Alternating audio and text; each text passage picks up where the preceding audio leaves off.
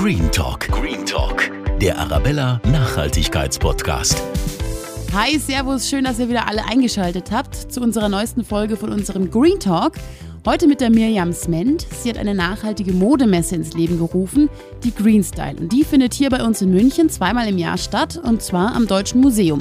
Und da gibt's richtig abgefahrene Sachen. Einer hat tatsächlich alles getoppt. Das ist ein Schuhmacher in 6. Generation hier aus München. Der macht Sneaker aus ganz verrückten Materialien. Und zwar aus Heu, Pilz, Stroh, Kaffee. Sein Kaffeesneaker ist gerade in der Kaffeekosmos-Ausstellung im Deutschen Museum. Und Neuzugang ist Cannabis. Was auf der Messe noch so geboten ist und warum faire Mode die bessere Mode ist, das hört ihr jetzt. Green Talk. Hallo Mirjam, schön, dass du hier bei uns bist heute bei Radio Arabella. Prima, dass ich hier sein kann, dass ihr unserem Thema so viel Sichtbarkeit gebt. Was ist denn die Greenstyle überhaupt? Mit der Greenstyle haben wir ein Messe- und Konferenzformat geschaffen für Endverbraucher. Also man hört ja immer wieder, ich würde gerne nachhaltig kaufen, nachhaltige Mode vor allem, weiß aber gar nicht wo und überhaupt weiß ich nicht, was es gibt. Und da ich weiß, was es gibt und wo es gibt, haben wir das mit der Greenstyle zusammengeführt und bieten es eben hier mitten in München an. Die Produzenten sozusagen, also oder Designer und Labels kommen da in Kontakt mit dem Endverbraucher. Das ist auch ein bisschen unser Konzept, dass wir sagen, trefft den Hersteller, dort könnt ihr die Fragen stellen, die euch immer interessiert haben. Wo produziert ihr? Wie produziert ihr? Mit was produziert ihr? Wir wollen einfach da Transparenz schaffen und Zugang zu dem Thema.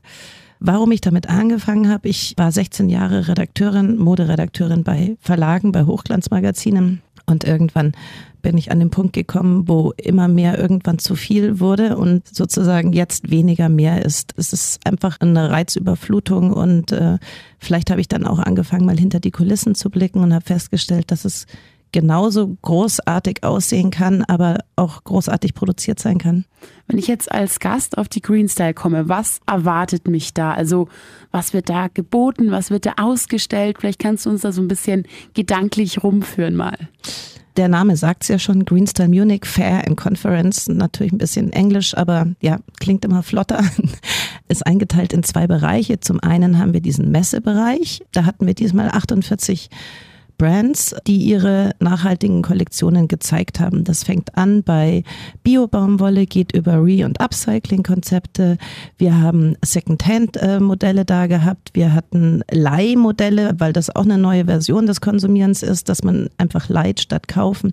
Wir haben aber auch innovative Materialien wie Sneaker aus Stein, Pilz, Heu, Stroh, Kaffee und so weiter oder Taschen aus Ananasleder. Und genau, das ist der Messebereich, wo man eben entdecken kann, wie großartig diese Kollektionen aussehen, und man kann dort auch kaufen. Und der zweite Teil unserer Veranstaltung besteht aus dem Konferenzbereich, wo wir über diese Themen sprechen, weil meiner Meinung nach nachhaltiger Lifestyle sehr viel mit Bewusstsein und eben auch Wissen zu tun hat. Und da hatten wir diesmal 40 Speaker, die das Thema aus diversen Richtungen beleuchtet haben, und mit denen suchen wir einfach so nach Lösungsansätzen. Was kann man tun, was muss sich ändern?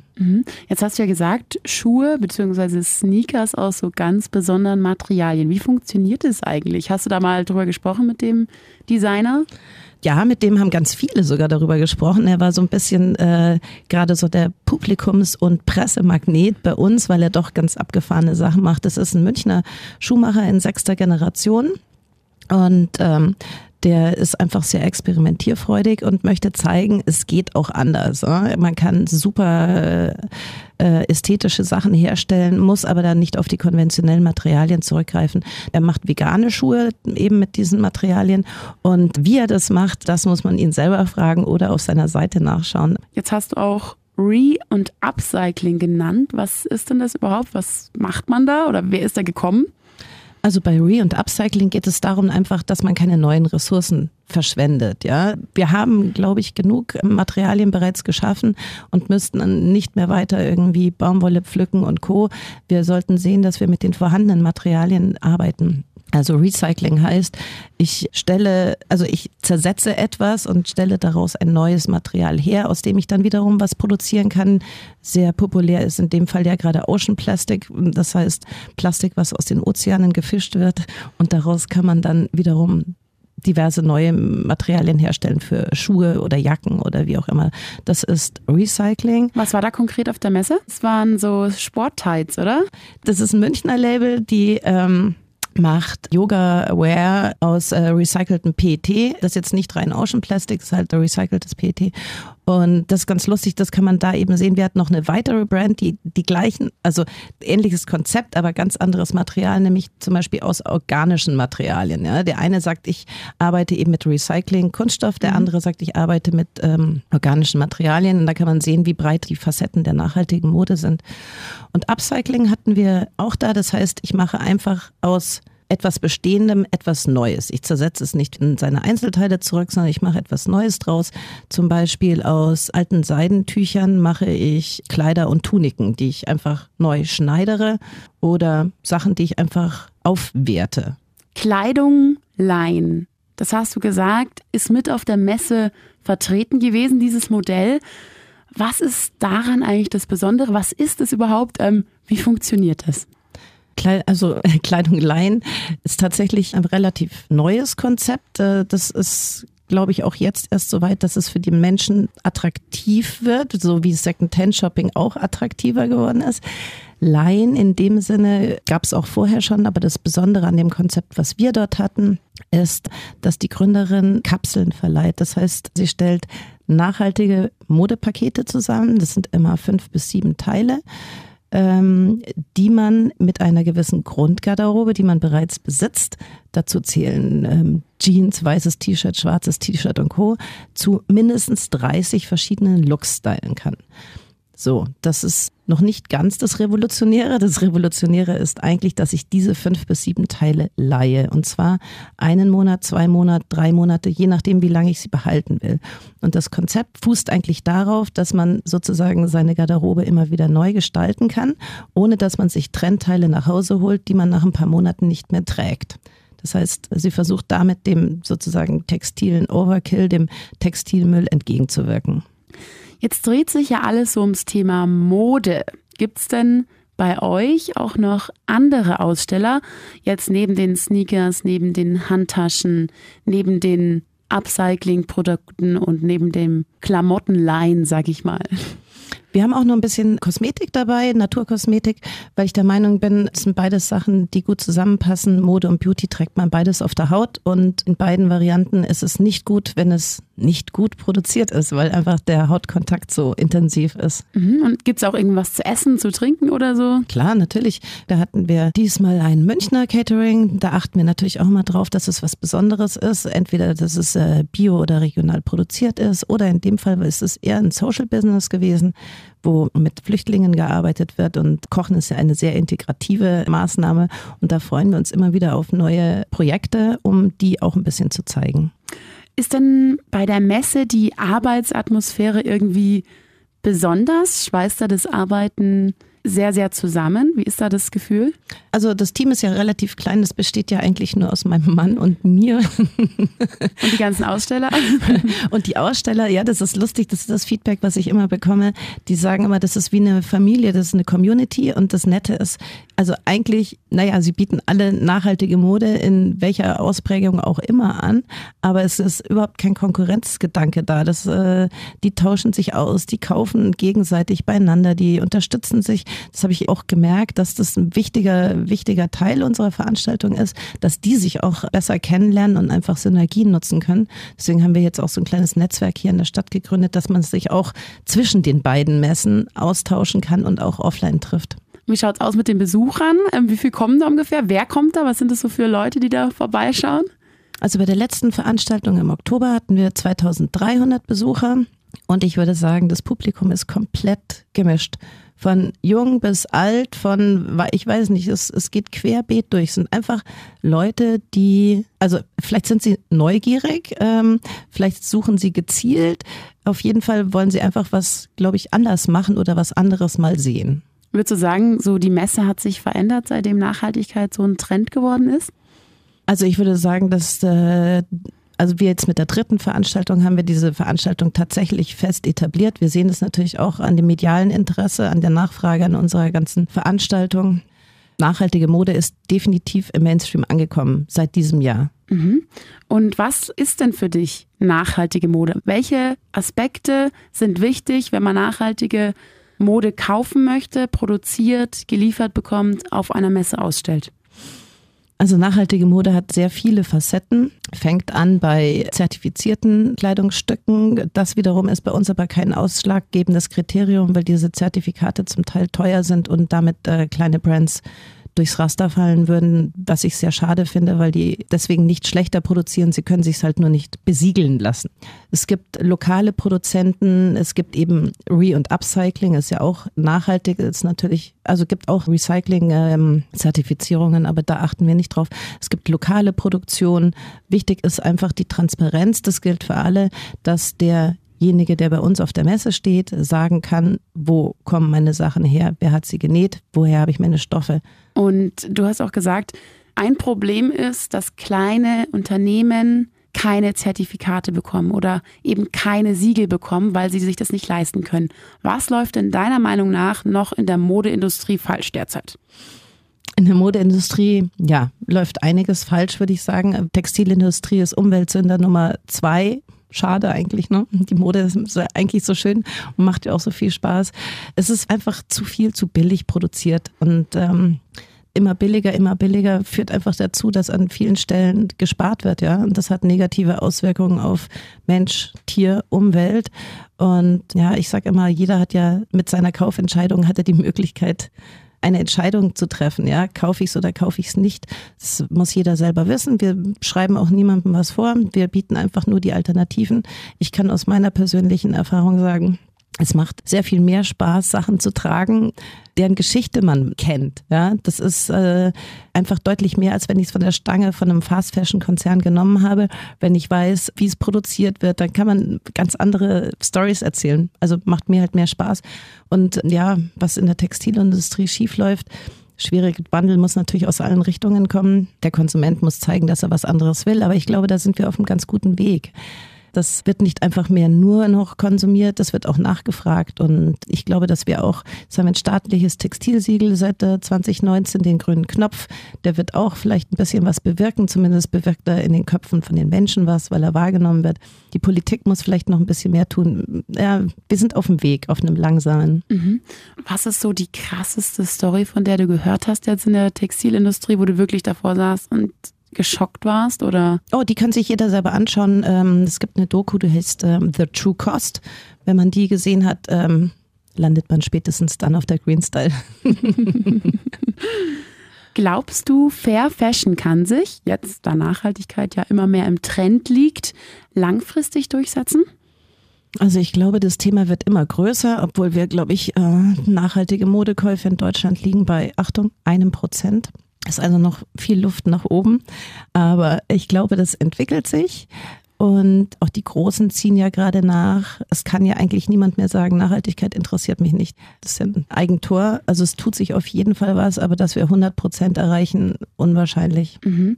Und jetzt höre ich auch immer wieder Leute sagen, die nachhaltige Mode sei ihnen nicht stylisch genug. Was sagst du dazu? Dann kennen sie nicht die richtige.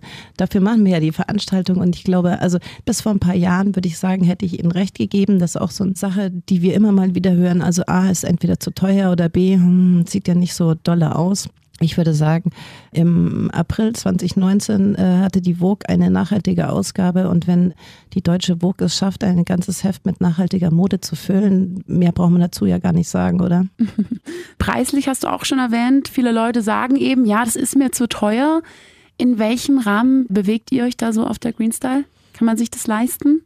Also wir versuchen natürlich alle Preislagen anzubieten. Tatsächlich ist natürlich Slow Fashion immer teurer als Fast Fashion. Das liegt kurz daran. Slow Fashion, Fast Fashion also, kurz definieren vielleicht. Fast Fashion sind die sehr schnell und sehr günstig produzierten Teile der großen Modeketten und Slow Fashion ist einfach das Gegenteil. Ich habe es jetzt nur mit einem Wort zusammengefasst, sonst muss man immer über Eco-Fair und wie auch immer produzierte Mode sprechen. Aber die nachhaltig produzierte Mode ist immer teurer, weil Sinn der Sache ist ja, dass jeder in dem Bereich anständig bezahlt wird, ja. Und trotzdem lasse ich das Argument immer ungern gelten, dass es zu teuer ist. Meiner Meinung nach ist die konventionelle Mode zu billig. Da haben wir uns einfach dran gewöhnt.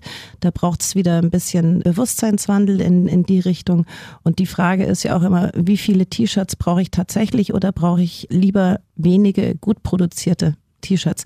Aber anfangen, ja, man kann nachhaltig produzierte T-Shirts kaufen. Die fangen, würde ich sagen, bei 30 € an. Wir haben aber auch sehr teure Sachen dort, aber es gibt eben auch, wir sind in München, man muss ja nur einschlägige Straßen rauf und runter gehen. Da gibt es Dinge, die sind noch viel teurer, aber nicht unbedingt besser produziert. Warum gehört denn die Greenstyle nach München? Also nicht nach Berlin, nach Hamburg, in andere Großstädte. Ist München ein besonders gutes Pflaster für Nachhaltigkeit oder hat es vielleicht andere Gründe? Also sagen wir mal so, dass wir in München damit angefangen haben, mag auch daran liegen, dass wir Münchner sind. Abgesehen davon glaube ich, dass München die perfekte Stadt dafür ist. München ist grundsätzlich schon mal grün von seiner Einstellung.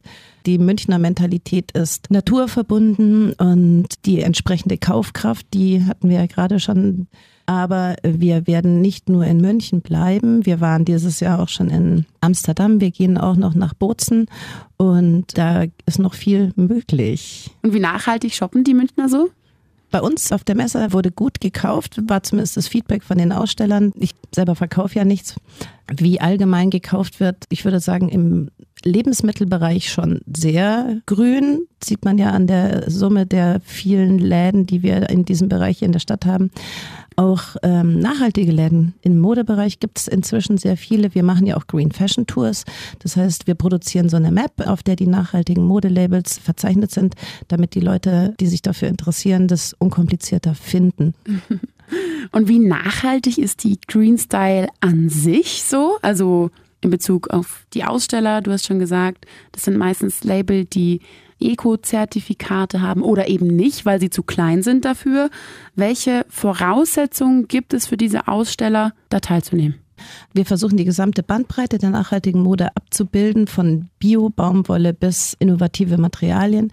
Und die sind eigentlich Inhaber geführt. Ja, das heißt, dass sie sagen können, ich weiß, wo meine Sachen herkommen, ich weiß, wer es genäht hat, ich kenne auch die Zulieferer für die Ausstattung, für Knöpfe, Reißverschlüsse und Co., dass einfach alles klar dargelegt werden kann. Und dass sie auch nachweisen können, dass es dann fair produziert wurde. Auf jeden Fall, ja. Du hast doch gesagt, nachhaltiges Catering habt ihr auch. Inwiefern ist die Messe an sich denn noch nachhaltig? Also von der Organisation quasi bis zur fertigen Messe, wo dann die Besucher kommen. Also wir achten überall drauf, wo es nur geht. Wir arbeiten zum Beispiel im Homeoffice, das heißt, wir haben gar keine Anreise, weder mit Auto noch mit sonst irgendwas. Das Catering ist auf jeden Fall nachhaltig. Wir haben unser Booklet, was wir jedes Mal produzieren. Da haben wir einen tollen Partner für, das Gmund am Tegernsee, die Papiermanufaktur. Da arbeiten wir mit Graspapier. Nachhaltiger geht es eigentlich gar nicht. Wir arbeiten mit Umweltdruckereien zusammen. Wir bieten ein Veranstaltungsticket an für unsere Besucher mit der Bahn, dass sie CO2-neutral anreisen können. Wir selber reisen mit der Bahn, wenn wir irgendwo hin müssen. Wir halten unsere Aussteller auch dazu an, möglichst wenig Müll zu produzieren. Wir haben zum Beispiel einen Messebauer. Wir bauen ja immer die Stände auf mit Leiergerüsten und Europaletten. Und dieser Messebauer kommt aus Regensburg. Und wir hatten uns damals für ihn entschieden, weil er einfach Zero Waste arbeitet. Das ist unglaublich. Der kommt hier an, baut die Stände auf, geht wieder. Es bleibt nichts übrig. Kein Papierfetzel, kein Kabelbinder oder irgendwas. Und das ist toll, dass man solche Leute trifft. Und da suchen wir auch immer weiter an allen Ecken und Enden, das noch weiter zu optimieren. Mhm. Und du hast gesagt, Graspapier. Was ist daran so nachhaltig? Was ist das überhaupt? Das Graspapier, das kommt aus der BioCycle Collection von Gmund und tatsächlich wird dort Gras verarbeitet. Das ist auch biologisch abbaubar, soll natürlich nicht abgebaut werden, sondern weiter gelesen werden, stehen ja unsere Inhalte drin, aber theoretisch könnte man es biologisch abbauen. Mhm. Und warum macht man das dann nicht überall so, dass man Graspapier verwendet, anstatt Bäume umzufällen? Also im nachhaltigen Bereich arbeiten viele mit Graspapier. Es ist natürlich deutlich teurer, deswegen entstehen ja auch diese höheren Preise. Es gibt deutsche Hersteller, die mit Graspapierkartonagen schon arbeiten im Versandbereich. Könnte man. Es könnte auch jeder eco-fair produzieren, ist halt teurer. Lebst du denn auch privat nachhaltig? Also ich sag's gleich, da ist noch Luft nach oben, aber ich glaube, das geht jedem so und das sollte auch jedem bewusst sein. Niemand ist von heute auf morgen zu 100% nachhaltig. Das ist eine Reise, die man geht und ich glaube, das Wichtigste ist der erste Schritt, wenn man angefangen hat, dann kommt der nächste automatisch nach. Aber was machen wir? Wir achten darauf, dass wir möglichst wenig Plastik verwenden. Wir benutzen zum Beispiel Zahntabletten statt Zahnpasta, kann man schon mal auf die Verpackung verzichten. Wir fahren viel Fahrrad, Geschäftsreisen und so weiter. Wir machen ja mit dem Zug. Wenn wir nicht reisen müssen, reisen wir gar nicht. Was machen wir? Ich habe jetzt ganz neu entdeckt, eine Waschkugel, die die Umwelt nicht belastet, habe aber natürlich noch keine Ergebnisse dazu. Man braucht kein Waschmittel mehr, das heißt, man braucht auch keine Umverpackungen mehr. Mit dieser Waschkugel kann man nämlich 3 Jahre lang waschen. Und so entdeckt man immer wieder tolle neue Dinge, die man in seinem Leben so integrieren kann. Zum Beispiel versuche ich für die Kinder auch Secondhand zu kaufen. Ich muss gestehen, ich habe als ehemalige Moderedakteurin mehr Klamotten im Schrank, als ich voraussichtlich in meinem Leben auftragen kann. Da halte ich mich so gut es geht zurück, aber ich gehöre zumindest zu den Menschen, wenn ich etwas sehe und etwas will, weiß ich, dass ich das genau will und das werde ich auch lange haben und lange schätzen. Und das sind die Teile, wo meine Töchter dann auch später sagen immer, Mami, darf ich das auch mal tragen, wenn ich groß bin? Also es hängt dann nicht nur im Schrank oder wird nicht eben nach 2-3 Mal tragen weggeschmissen? Also wegschmeißen sowieso nicht und die Teile, die ich habe, trage ich auch regelmäßig und durchgehend. Was machst du mit überflüssigen Teilen, die du nicht mehr brauchst? Also bei den Kindersachen, die gebe ich gerne weiter an meinen Bruder zum Beispiel, denn weil meine Nichte genau so groß ist, dass sie genau die nächste Schritt an Kleidungsgröße hat und es weitertragen kann. Bei meinen eigenen Sachen, die verkaufe ich auch gerne mal auf dem Hinterhof-Flohmarkt oder das will ich die ganze Zeit machen, habe ich aber einfach zeitlich noch nicht geschafft, mit so ein paar Freundinnen so eine Mädels-Tauschparty machen. Eine sehr, sehr schöne Idee. Dann kommen wir zur Schlussfrage. Angenommen, du könntest eine Sache in der Welt ändern. Was wäre das? Die Welt einfach besser machen, ne? Dass jeder mehr davon hat und die Wertschätzung zwischen den Menschen und allem gegenüber wieder größer wird. Okay, dann danke ich dir für deine Zeit, liebe Mirjam. Sehr gerne. Freue mich, dass du hier bei uns warst, bei Radio Arabella und wünsche dir natürlich ganz viel Erfolg für die nächste Greenstyle. Green Talk. So, wenn ihr diese Kaffee- und Cannabis-Schuhe jetzt genauso interessant findet wie ich, dann probiert es doch einfach mal aus. Im März ist die nächste Greenstyle. Einfach mal vorbeifahren und selber anprobieren. Vielleicht ist es ja was für euch. Und ich freue mich dann, wenn ihr beim nächsten Green Talk wieder einschaltet.